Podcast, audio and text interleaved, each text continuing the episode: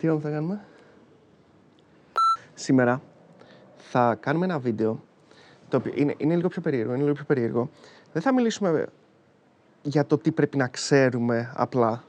Το τι πρέπει να ξέρει κάποιος, δηλαδή το τι πρέπει να ξέρει ένας junior. Αλλά κάποια βασικά πράγματα που πρέπει να ξέρει ένα senior, mid, ε, junior, οτιδήποτε με βάση αυτό το αντικείμενο το οποίο ασχολείται. Δηλαδή πώς θα το σκεφτόμασταν. Θα ξεκινήσουμε.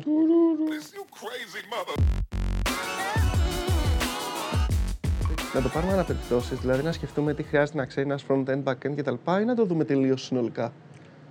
Ε, και να δώσουμε παραδείγματα. Μπορούμε να χρησιμοποιήσουμε use cases ε, για να είναι πιο εύκολο να περιγράψουμε, ώστε να μην μιλάμε τελείως γενικά. Οπότε μπορούμε να πάρουμε σαν ε, case ένα front-end developer και, και ένα back-end, δηλαδή νομίζω μπορούμε να αναφέρουμε και τους δύο παράλληλα. Ωραία, να το πάμε τέτοιο. Να το πάμε κάθε φορά με παραδείγματα. Ωραία. Ποιο είναι το πρώτο βασικό πράγμα που χρειάζεται να ξέρει κάποιος; Και σε τι; Και γιατί; Εννοείς τι. OK, okay, πες ότι είσαι front developer. Ναι. Δηλαδή είσαι front developer. Ακόμα νομίζω και να είσαι mid developer. Δηλαδή να είσαι τώρα, έχεις κάποια χρόνια προϋπηρεσία και δουλεύεις και ξέρεις π.χ. ένα framework, ξέρεις να γράφεις React. Νομίζω ότι για αρχή πρέπει να κατανοείς ε, τα βασικά πράγματα που δουλεύεις. Δηλαδή σίγουρα πρέπει να κατανοείς JavaScript, να ξέρεις CSS, να ξέρεις HTML. Και αντίστοιχα το ίδιο πράγμα ισχύει και για ένα backend developer. Δηλαδή, αν ξέρεις γράφει π.χ. PHP, ε, λογικά θα πρέπει να ξέρεις λίγο και το πώς δουλεύει το Linux, λίγο τη βάση δεδομένων, ένας ε, HTTP server. Οπότε πέρα από τη γλώσσα και λίγο ξέρεις, το, το πώς παίζει αυτή η γλώσσα. Οπότε ας πούμε ότι αυτά είναι τα βασικά. Και στο σημείο παράδειγμα το front-end μπορεί να έχεις μάθει το React, σαν, σαν library τη React, αλλά θα πρέπει να καταλαβαίνεις και γενικότερα πώς δουλεύει JavaScript. Ε, HTML, CSS, responsive design, όλα αυτά τα πράγματα. OK, okay, οπότε τι είναι δηλαδή, ποιο είναι το κοινό, το κοινό που τα ενώνει αυτά, δηλαδή τι είναι το, το πρώτο βασικό που πρέπει να ξέρεις; Νομίζω είναι να έχεις μια πλήρη κατανόηση της γλώσσας που χρησιμοποιείς ε, και στο daily σου. Και να έχεις, αλλά να μην έχεις, ε, να προσπαθείς να μην αφήσεις κενά από αυτές τις τεχνολογίες. Δηλαδή, αν πούμε ότι γράφεις ε, PHP, αναγκαστικά δεν θα χρειάζεται και SQL ή κάποιο είδους ε, database, κάποιο storage. Okay. Θα πρέπει να ξέρεις δηλαδή αυτό το πράγμα. Δεν, πρέπει να έχεις και να OK, γράφω PHP και δεν ξέρω ποιοι να κάνω queries, ενώ είμαι backend developer. Θα πρέπει να υπάρχει μια ολοκληρωμένη εικόνα. Και αντίστοιχα, άμα είσαι front developer, θα πρέπει να γνωρίσει το framework που δουλεύεις και JavaScript και HTML και CSS. OK, okay, οπότε ε, αυτό που λες είναι ότι πέρα από τη γλώσσα που λες ότι ξέρεις και τη γράφεις, ξέρω εγώ, στο βιογραφικό σου ότι τη ξέρεις, ή το framework, mm-hmm. ή το library, για να προσπαθούμε να τα καλύψουμε όλα, πρέπει να ξέρεις την ουσία και το οικοσύστημα που υπάρχει γύρω mm-hmm. από αυτό. Δηλαδή, αν είσαι front-end ή back-end ή αν είσαι full stack οτιδήποτε, πρέπει να ξέρεις και το οικοσύστημα που το περιβάλλει. Δεν μπορείς να σταματήσεις στο ότι ξέρω, έχω διαβάσει το documentation της γλώσσας mm-hmm. ή έχω διαβάσει το documentation της React και τελείωσε, δεν χρειάζεται να μάθω κάτι άλλο. Βασικά νομίζω ότι η αναλογία στο backend πιθανόν ότι ξέρω Laravel, αλλά δεν ξέρω PHP. Mm, ίσως okay. δηλαδή ξέρω να δουλεύω το Laravel, αλλά δεν ξέρω π.χ ε, ότι η PHP σε κάθε request ξέρεις, είναι, δεν έχει, είναι, state, είναι stateless. Ε, σηκώνει το request ε, και μετά το άλλο request είναι σαν να ξεκινήσει το μηδέν. Οπότε είναι σαν να γράφεις React αλλά μην ξέρεις JavaScript. Και αυτό που γίνεται νομίζω ότι τώρα εσύ γράφεις κάτι σε React, αλλά π.χ. αυτό λέγεται promises. Ή αυτό το map που κάνεις είναι JavaScript.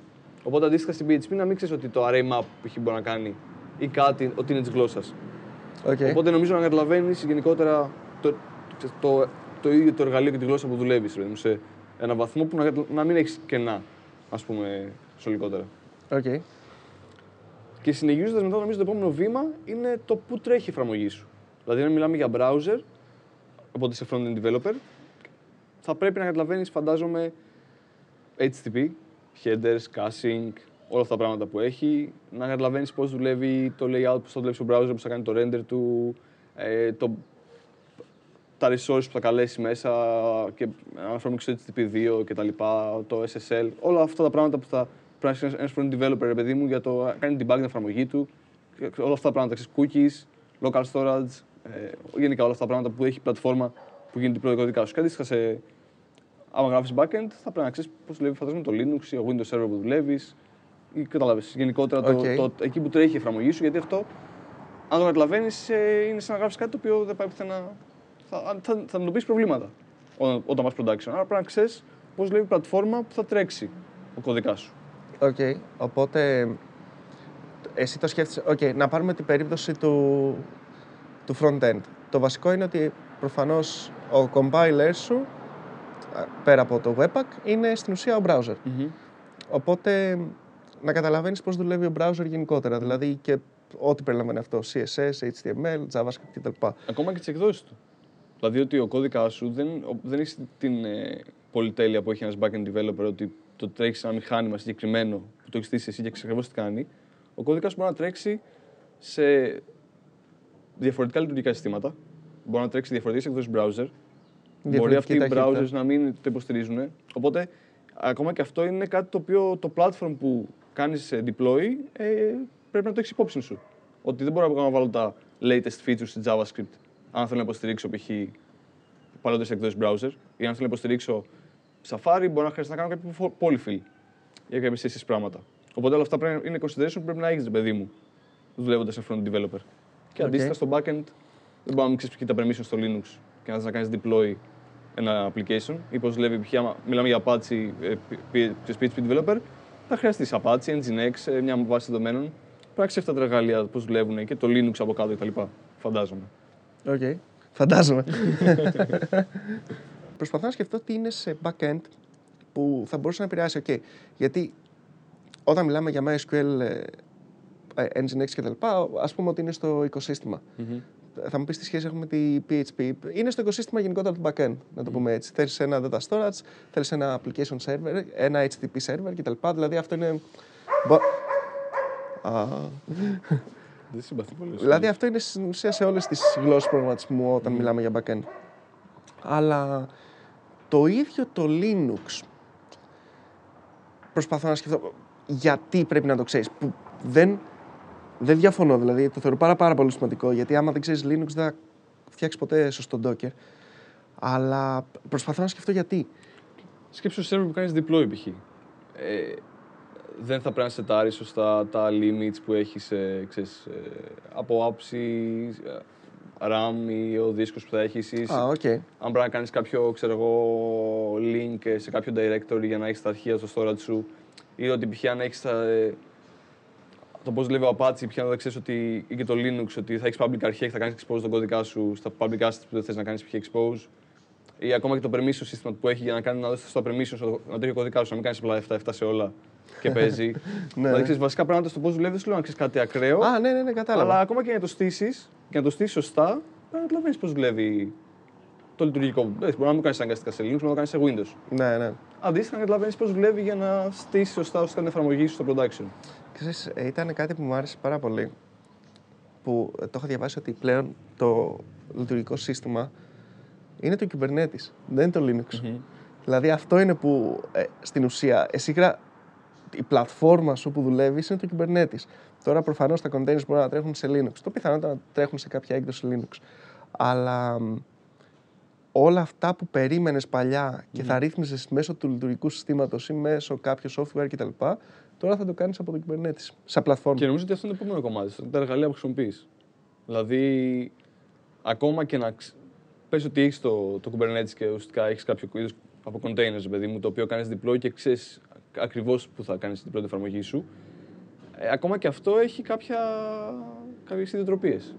Ένα παράδειγμα που σκέφτομαι. Α πούμε ότι έχεις μια εφαρμογή, ρε παιδί μου, και έχεις ένα replication δηλαδή στους, στα containers σου. Έχεις ξέρω εγώ 6-7 containers που τρέχουν. Δηλαδή η εφαρμογή σου τρέχει σε 6-7 containers. Ε, μαζί όμως, είναι η ίδια εφαρμογή. Αν εσύ βασιστείς ότι θα αποθηκεύσει κάτι στο local, στο local storage σου και αυτό είναι critical και όμως δεν έχεις κάνει mount εξωτερικό local storage. Okay, όταν λες local storage δεν είναι στην browser. ναι, ναι, ναι, συγγνώμη. είναι τράφικο. Εννοείς- Ο front όχι. developer μέσα μου, στο storage. Στο δίσκο, storage, ναι. Στο δίσκο. Άμα εσύ βασιστείς ότι θα κάνεις ε, write στο δίσκο που έχει container, στο επόμενο request μπορεί να μην υπάρχει αναγκαστικά αυτό το αρχείο. Γιατί μπορεί να χτυπήσει άλλο container. ναι. Οπότε, άμα δεν ξέρεις πώς δουλεύει αυτό το πράγμα από πίσω, και αυτό είναι ένα πράγμα που μπορεί να σου δημιουργήσει. Δηλαδή, σκέφτεσαι για να στην εφαρμογή σου με τη λογική έκανε αυτό. Οκ, δεν θα πρέπει να σε νοιάζει, αλλά άμα το ρυθμίσεις σωστά, δεν θα παίξει αυτό. Ή άμα δεν εξηγήσεις τι κάνει για να το φτιάξει κάποιος σωστά, και αυτό θα παίξει. Και αντίστοιχα, στο front-end π.χ. μπορεί το webpack να είναι κάτι που το ρυθμίζουμε μία φορά, αλλά και αυτό έχει παγίδες που μπορεί να πέσει μέσα αν το ρυθμίσεις σωστά και αν δεν ξέρει τι κάνει ή ποια είναι η χρησιμότητά του ή για να βάζεις απλά πράγματα γιατί. Έτσι, ξέρω, δεν, δεν, δεν καταλαβαίνω γιατί μπαίνουν. Η αλήθεια είναι ότι δεν, με ενοχλεί πάρα πολύ όταν βλέπω developers που είναι focused και, κα- focused και κάνουν ένα πράγμα. Και Focus δεν- στον όψη, σε τι. Δεν,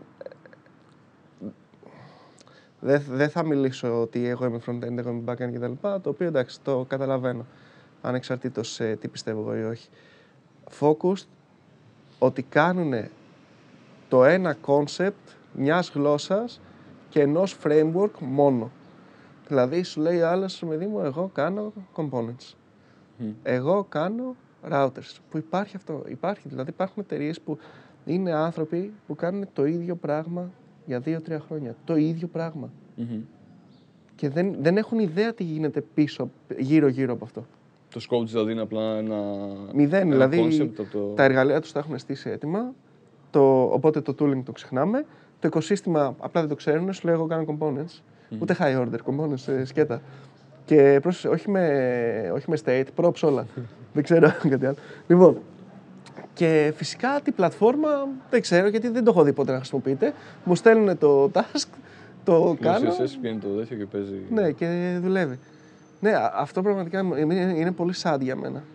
Είναι Ε, πολύ κρίμα. Νομίζω ότι δεν θα. Άμα δεν ξέρει πώ δουλεύουν αυτά τα πράγματα, ε, δεν νομίζω ότι είναι εύκολο να κάνεις κάτι ποιοτικό.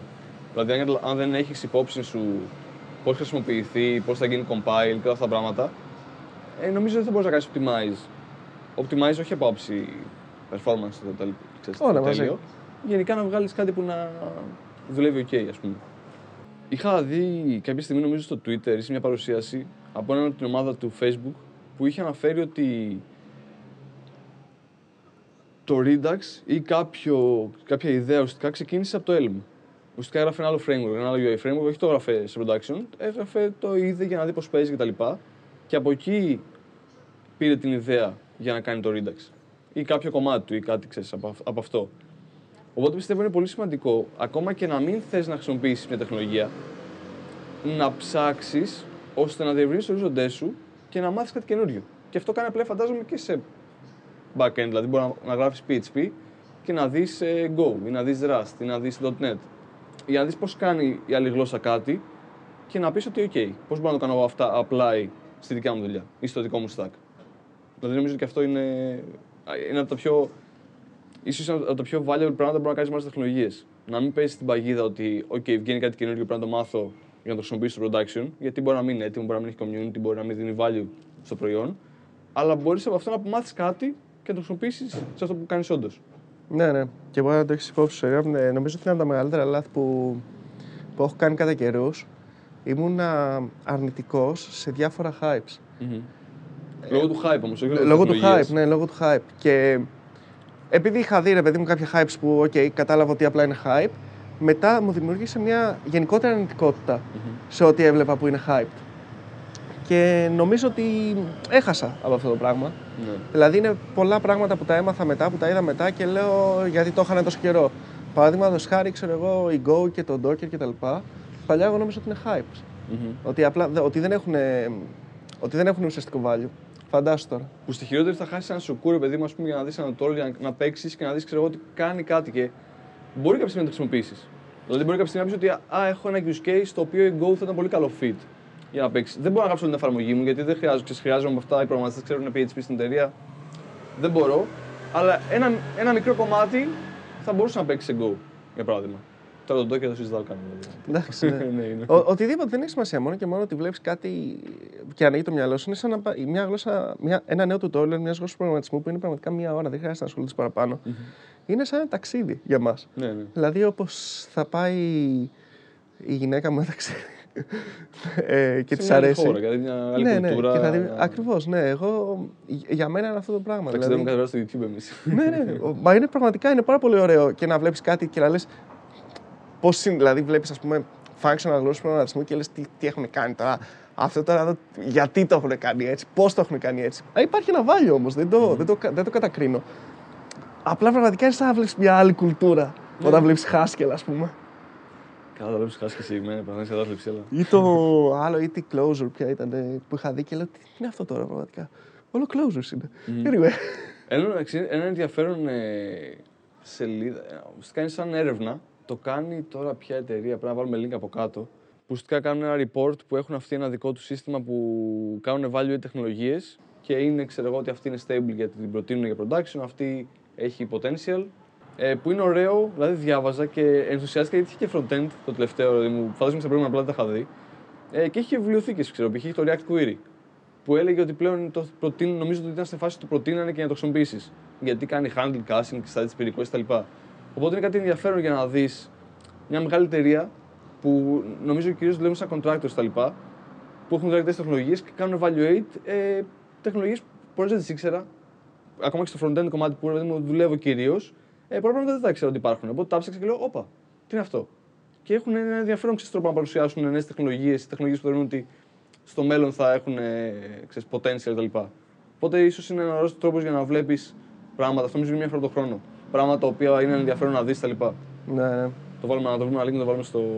Να το ξεχάσουμε να το βάλουμε στο description. 100%. Αν το έχουμε ξεχάσει, γράψτε τα comments. Βρείτε το και βρείτε Και μετά ξαναγράψτε καινούργιο comment γιατί μάλλον θα ξεχάσω. Οκ. Τέλεια. Το κλείσεις. Θα το κλείσουμε. Δεν μάγει το σκουστό ώρα. Πω. Κάποια στιγμή θα το κάνω. Ξανά. Ξανά.